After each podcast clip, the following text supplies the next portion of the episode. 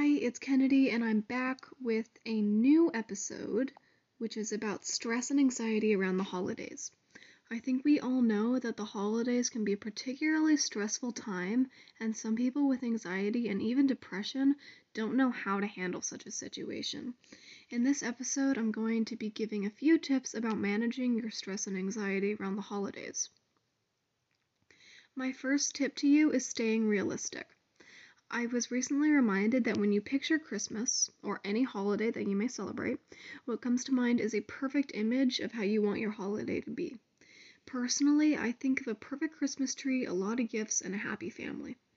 But that image that comes to your mind is often unrealistic, and often your holidays never turn out as perfect as you want them to be.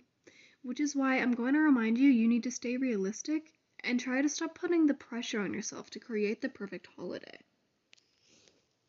Another tip, which you might find very useful, is creating a budget. Holiday shopping can often be spontaneous and stressful, especially if you don't know what to get a specific person, which is why I suggest creating a budget and trying to avoid buying gifts spontaneously. You should set a spending limit and be sure of all the people you're going to buy gifts for. Shop smart and make sure you keep track of all your expenses. My third tip is if you're traveling for the holidays and have fears and anxieties about it, I advise confirming your details associated with your trip. That includes the flight, hotel, transportation, etc. I personally am rather anxious when I'm traveling and always wonder things like what if somebody took our seats on the plane or what if the hotel canceled our reservations. Um, so, double checking definitely helps me, and I advise if you have anxious thoughts like that, double checking will probably help you. Um, lastly, and um, this is very important, um, is empowering yourself to take control of a situation and say no. Recently, I posted a quote on Instagram that said, Don't say yes to be polite, say no because it's your life.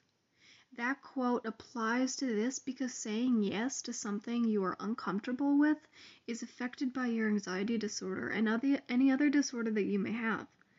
During the holidays, family may pressure you into social activities such as games, trips, and other situations you may not be comfortable with.